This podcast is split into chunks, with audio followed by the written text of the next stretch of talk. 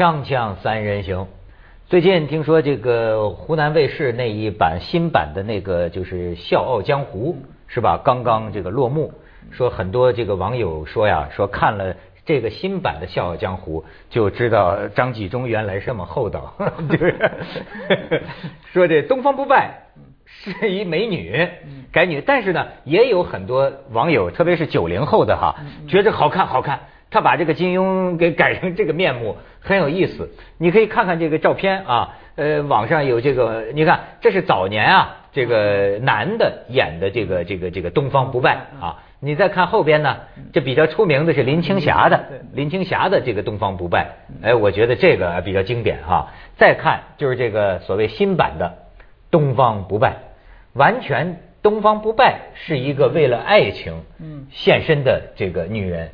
脸就越来越瓜子儿啊，越来越窄，呃，越来越窄，是你得说，也可能是整整容业越来越进步。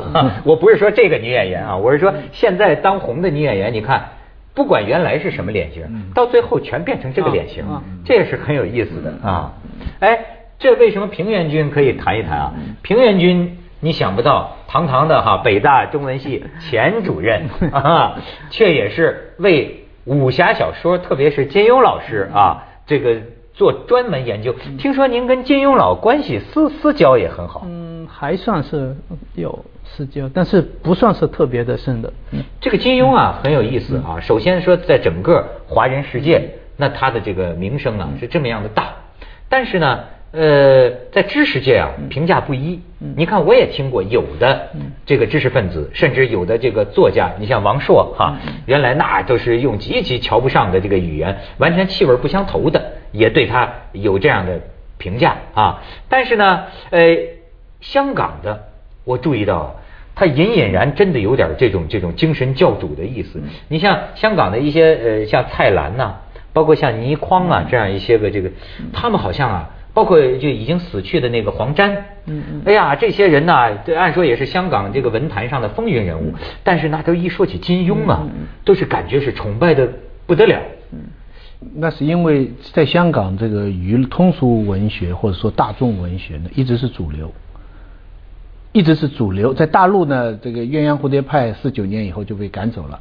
大陆是一个政治的文学占主流，香港它那个一直，所以你刚才举的那几个例子，嗯，他们都是香港的大众文学的大师，嗯，啊黄沾啊什么，但是你要是讲另外一路的，比方香港作家刘以昌啊、西西啊，他们那一年香港第一次办双年奖，最后提名两个人就是刘以昌跟金庸，嗯，所以最后奖是给了金庸，但刘以昌就很不服气，因为他是代表了五四以来的一个文学。传统这样，嗯，不过呢，呃，我跟呃呃跟张老板吃过饭，唯一一次在香港，你跟作家吃饭，饭店老板出来给你减价，嗯嗯，减价，啊给给你就请他写字。啊签一个名。啊，否则的话你什么作家香港的没人认识，你现在找张老板，就张老板写字你都不能减价了，你得倒贴钱了。那个前几年。他来金庸来北京，然后中文系请他们吃饭，吃完饭那个呃老板出来说提个词全部免费。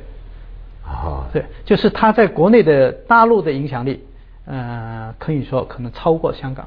嗯，对。那个你刚才所说的那个东方不败，东方不败是今年的呃女生节。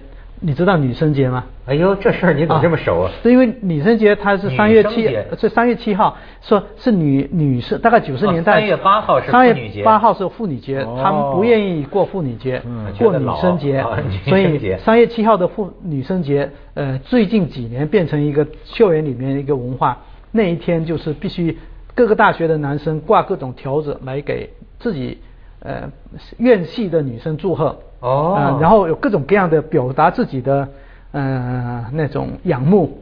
你作为主任，你哎不不，我没有没有，我是他们拍下来有一张，我特好玩，是北大的，是是呃上面写着令狐冲不懂爱，嗯，性科女生是我们心里的东方不败。信科是信科是信息科学。哦，那个技术院，信科就是我们我们的学，这是性科性科。的男生。学性科生理学科，信息科学技术研究院的那个男生能挂出来的牌条子，嗯，所以只有我说我一开始不知道为什么会有这样，嗯，只有看过这个电视的人告诉我说为什么。女生成了你心目中的东方不败，就因为现在女生，现在东方不败已经是女生了，已经是女生，已经是女生了，才会有这。然后这种出来以后，我们知道很多人在批评，其实就像当年的啊张纪中版出来也是批评很厉害的，呃这一次版也是这样的，但是他们老说扎先生不回应，其实对于作家来说最怕的是没人理。对，不怕没人批，不怕人家批的，不怕乱改，不不怕批评，也不怕我们所说的各种各样的呃改变。嗯，其实我们知道那个呃金庸的这么多的作品都是很多电影电视版，呃《笑傲江湖》我查了一下有十个，就六个电视版加上四个电影版，这是第十一个了。嗯，所以每一个版出来都会做。根据自己的这一代人的趣味，很大程度不是导演的问题，是一代人的趣味决定了导演用什么样的形式来表现他心目中的侠客的形象。到最后啊，我觉得这个金庸创作的东西啊，就成了几个人物。嗯，其实啊，你也不必说什么湖南卫视怎么样，香港的路子，香港人多少人利用这个这个金庸小说里的资源呢？到最后给改的电影里边只有这几个角色叫这个名字，对，情节可以天马行空了，都对。所以它充分体现了所谓大众文学的一个特点，就是共创性。嗯，就是它不是一个作家独有的，嗯，他是他在写作的时候。他这些小说是为了他办《明报》，嗯，发表社论，他自己要做生意，他吸引大家来看他一份。他在香港的位置不单是武侠小说，对，他是一个知识分子的一种力量，甚至介入政治。哎，对他介入政治，呃，代表了这么一个声音。他的那个时候，文学是他的工具，是来吸引读者的工具。那今天。他共创，你们你们不断的去写，他无所谓。你知道他前两年还准备把《鹿鹿鼎记》改写了，嗯，不是，他前面好几个都是，呃，二零零二年版的已经是好几个是改写了，啊，那个改写不见得大家会接受。其实有一些，我觉得像这种，呃，像我们这种读金庸的小说长大的话，会认为他那个地方就可以了。嗯，再改写的话，有时候很难再。更好，更好。而且你刚才说的很重要，就是九八年，我是唯一，我虽然你说的，我做了好多武侠小说的研究，我算是北大最早开这门课，啊，一九九零年开课，九一年出那个《千古文人侠客梦》，但我做的是从司马迁到金庸。嗯，不是金庸的问题，我是从他是说武侠小说，武侠小说类型。那本书是我上课用啊，对，呃，包括前面的游侠的传记，包括游侠诗文，到传奇、唐传奇、明清，一直讲到了金庸。金庸确实了不起，而且就这个作品而言的话，到了这里确实是集大成的。而且我们所说的金庸的小说里面的这些东西，呃，修改等等，你刚才说的那个很重要，就是呃，他其实是信呃《明报》本身的呃老板。马老板既写社论也写主笔嗯。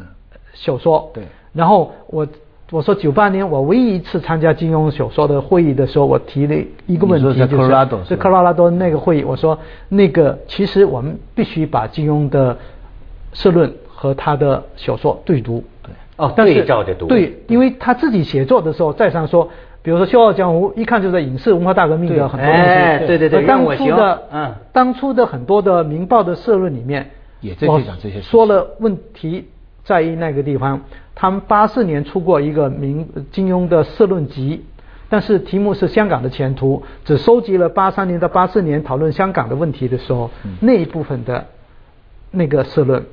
其实，如果做研究的话，一定要把他的社论的写作、心里面的郁闷和情怀和中国想象和政治立场带到小说里面来。你这么一说，我有所了领悟，就是有些地方真有点政治预言的那么个性质。但是你认为这是好小说吗？呃，是好小说。比如说，一般有对武侠小说，包括金庸小说的批评，就说。城市化，嗯，就是武侠小说，就是那个套子是脸谱化，什么侠之大者啊，就是比如说郭靖，那就一定是忧国忧民、为国为民。这个啊，在比如说在大陆经历过文革的一代人呢，有时候会对这种调调有一种逆反心理，就觉得这种假大空实际上也是一种人格造型上的假大空。其实金庸的小说恰好是在这么多的，比如说我们说金庸小说必须理解说明清的嗯侠义小说发展到哪一步，二三十年代的新派武侠出来以后怎么做到它，其实金庸恰好是对侠客的形象做了很多的丰富。你又看一下郭靖，你又看令狐冲，你又看他的其他的几个所谓的侠客的形象是不一样的，而且。可以这么说，郭靖有点你说的那个高大全的味道。对对。可是后面的几个武武侠的《倚天屠龙记》《屠龙记》啊，杨过的偏激。对对对，都不是这个样子的。所以包括你说的最后的韦小宝，呃，就整个的武侠小说写下来，恰好是金庸打破了以前的一般认为通俗小说人物的扁平化，或者说只有一个面相的那个状态，他基本上努力用各种各样的办法来丰富。金庸的小说的，所以他他最不武侠的一个侠客，嗯，就是，但是也是文学性最高的，就是韦小宝，嗯，这是他最不武侠的一个角色。千古男人男人梦。他他他最后呃呃想修改说把它改成两个女的，嗯，后来大家都不同意。啊啊啊！嗯，还是七个好，讲讲还是还是七个好。广告之后见。还有一个，我看有些人呢是对这种武侠世界啊，根本气味上的这种不可理喻。比方说，这都是一些什么人呢？这动不动一见面就打，四五十岁的人了，都是就完全的就是这这这这个东西怎么看？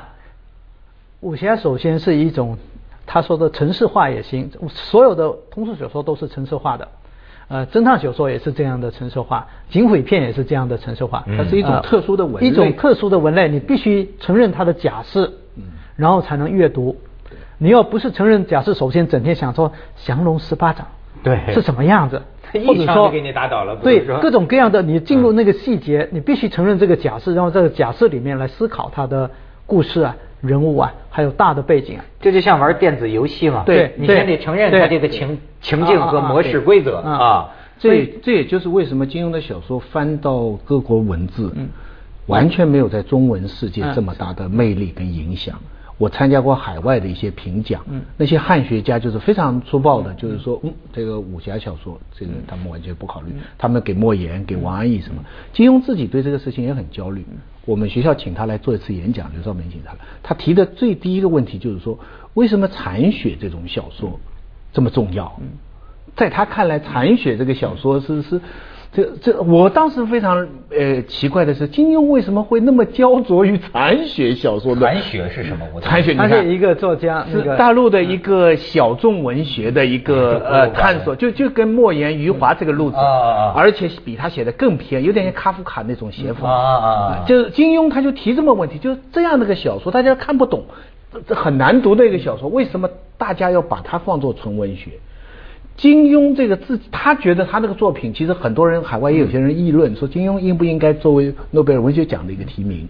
这个也做过讨论。那个香港，我不说，你们那里有那个呃，最近几年没有，前面好多年，呃，有不断的来征集，说希望推荐，呃，金庸先生，我说不可能，我知道那个海外的那个，就是比如说国外的评委不会给。金庸的诺贝尔奖，但是他在华人世界的影响力是特别特别值得我们啊推崇的。以前我们固守于纯文学啊，或者是雅俗啊等等，对他的作品是有偏见。你写过一个文章叫《超越雅俗》，啊，那那是因为就我说的那个呃金庸的会议，其实我的就是说我不是专门研究金庸的，就是我们学校的呃严家言啊、孔敬东啊，他们是专门研究金庸的，但我始终关注。武侠小说这个类型，他还有说中国的游侠的想象，他那个书是很很精彩的。我里边随便讲几个观点，他比方说他讲这个剑，嗯嗯，他说剑其实汉代以后就没有实际作战价值，但是侠客里边一直都用剑，嗯，你不能说呃这个这这个不用剑，你老板拿个斧头那不行。他特别强调这个关系，就是侠客，好像是武吧，其实是文人的一个梦。嗯嗯，多少年来是他从韩非的那个那个论调是司马迁那个路子一直写下来。那个他们学校的严家言倒是真的是来呃呃提倡金庸的地位。有一次到我们学校来演讲，他跟学生花的很多的精力，想告诉学生什么呢？就是。金庸怎么像鲁迅这样好？嗯嗯他用了他说金庸怎么现实主义，讲了很多。就下面学生啊，香港的学生是说我们早知道金庸好了，你得告诉我们鲁迅为什么像金庸这样。对，这个是真是非常对错。但是严家言的功劳也很大。对，北大另外就有教授跟严家言说，凭什么金庸来做我们北大的名誉教授？而而金庸到南到杭州是杭州还是浙江大学？浙江大学。做文学院长，指导历史的研究生，当时还没学生报他，所以他一方面在民众在整个读书界武侠小说里成为一个世界，嗯，但另一方面在知识界一直是有争议。我告诉你，好玩的是，是你说的，他成为北大的呃不是名誉博士，是名誉名誉教授，然后。那个是在我们的林湖轩开一个很小型的，就十个人左右的那个，呃，学校的学生们跟他对话，然后我只有我是中文系的，其他的都是理科的，他们一个个说起来比我们激动的多得多。哎，然后像那个著名的王选先生是做那个激光照排的，对，他了不起的，他说他每那一段时间他到上海，每次上了火车就是金融。就每天就靠这个东西，每个星期靠这个来支持。没错。然后另外一个教授上起来说，他胃病，一到胃疼的时候拿起金庸就好。所以金庸老说不敢当，不敢当，但是很得意。最后有一个说起来说，他实在看不出《红楼梦》有什么好，但金庸的好他是知道的。我的天，没事，我只能是在那里。力战群儒，跟他们说为什么啊？金庸我承认他是好，而且但为什么 还没有《红楼梦》好？为什么《红楼梦》好？确实是我也知道，很多这个理科高级知识分子把金庸视为教主。丁肇中在诺贝尔奖的物理学讲的喜欢看武侠小说，哎，这个很奇怪啊！很多走理工科的高级知识分子喜欢武侠小说，他缺什么补什么嘛。锵锵三人行，广告之后见。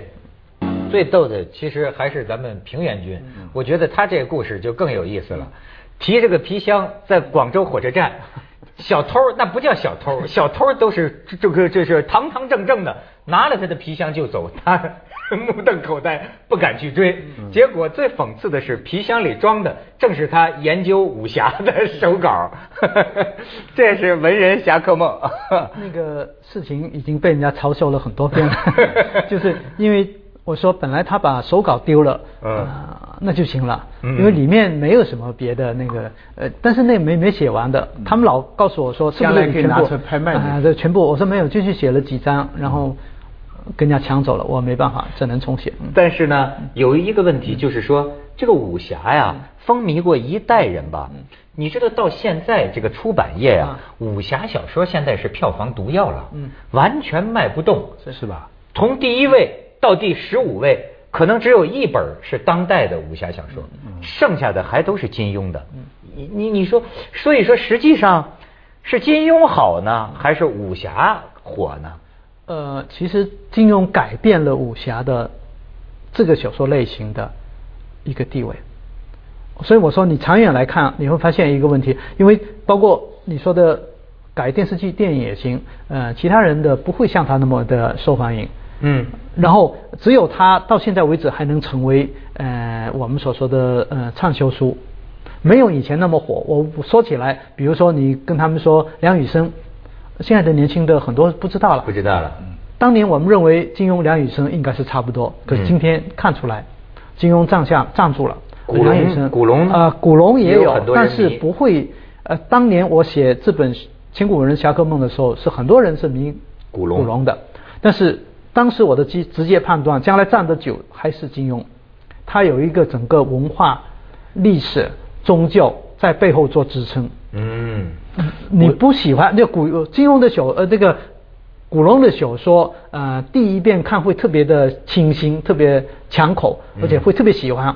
但是时间久，比如说再过二十年了，你都记得我们那一代人读什么东西，下一代人不大喜，不一定不一定喜欢。嗯嗯。可是金庸，即使你对他的小说、武侠小说的表现怎么有一些批评，或者说这个类型有什么批评，他把整个中国文化、中国历史。中国宗教带到武侠小说里面它里头有学问，有学问。嗯，所以下面的人，比如说，呃，他还可以继续读，今天还可以继续读。从学问的角度讲，它倒是中国文化的一个普及，是。是一个，尤其是给海外不会讲中文的人来说，它是维系中国文化有很大的贡献。但是从另一个方面讲，它其实是梦，它是个梦工厂。它是成年人的梦，就是完全是成年人梦，而且通常是在人情绪不好、精神郁闷的时候，特别需要金庸。他也是这样，他是八九年嘛，九零年的时候什么都不能做的时候读金庸的。嗯，这个这个读读武侠是一个逃避的手段。他的书里边也有个重要的观点，认为一般的老百姓希望在作品里边有强者为他出头，其实是自身懦弱的一个表现。所以武侠小说的发达，鲁迅以前说过，说武侠小说的发达是跟国民性是有关的。这个这个在某种意义上是，你不要以为你仰慕强者自己就强了，恰恰相反。哦，闹半天就是意淫用的。而且 而对我们来说呢，盼望什么呢？盼望一个公平竞争。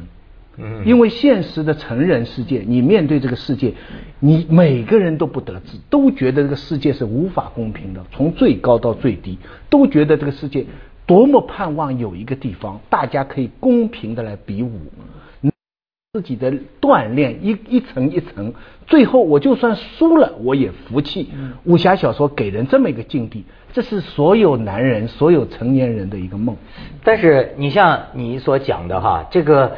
呃，武侠的这种世界啊，也是很有意思的。像当年司马迁，呃，就曾经讲，对司马迁也是郁闷的。侠以武犯禁啊，然后韩非我啊，对对，韩非说的，司马迁讲了一个什么事有缓急，这人呐，总有着急了，无可奈何，没有人帮他的这个时候，我们可能又没有宗教。